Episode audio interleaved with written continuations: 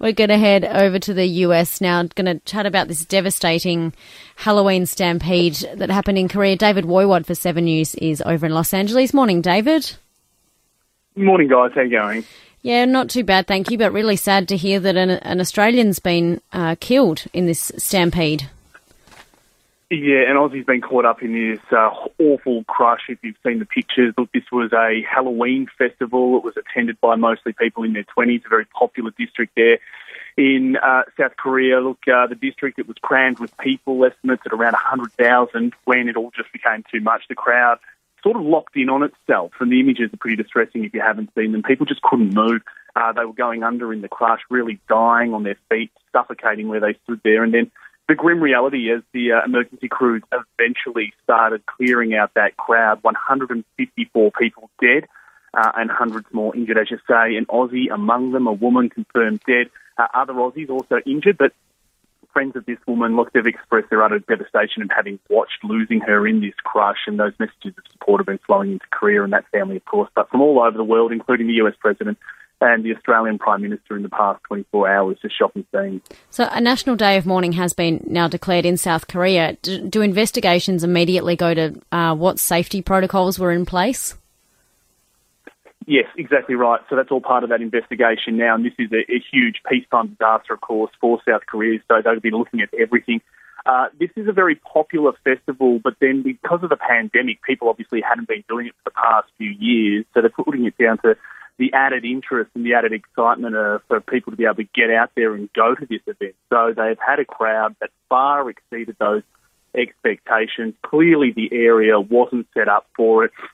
Those response mechanisms, they weren't in place, and the cries for help from those people for emergency services. And you've seen these horrific pictures of those emergency crews as well, trying to really jag and, and rip people out of this crowd, because they were so locked in there in this way because of the nature of these laneways, it was actually really difficult to clear them out, and that took a number of hours as well. So all of that will now be looked into by those authorities. David, what's the latest out of the US on this sickening hammer attack on the wife of uh, Democrat, veteran Democrat and House Speaker Nancy Pelosi, obviously one of the most sort of noted small L liberal voices in the United States, someone who's clashed a lot with, with Donald Trump over policy issues. Um, I just couldn't believe that story when I heard it on Friday.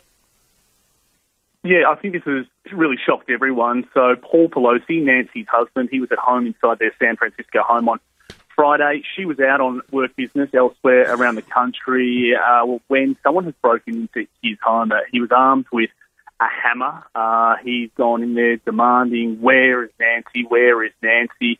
Uh, Paul Pelosi, Nancy Pelosi's husband, has managed to call 911. He's got on to authorities there. Uh, they have quickly come around, but not before he has, as you say, assaulted Paul and quite badly as well, hit him with this hammer. He had some uh, skull fractures and other injuries as well. He was quickly taken to hospital. Uh, the good news there is that he's in an okay, uh, stable condition.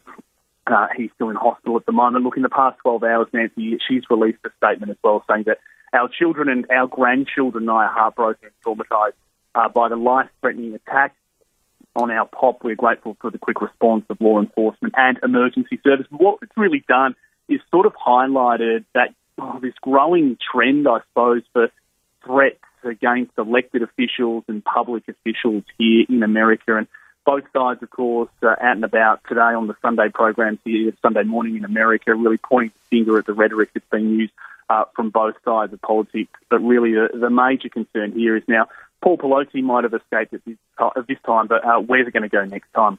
Yeah, well, that's a very good question.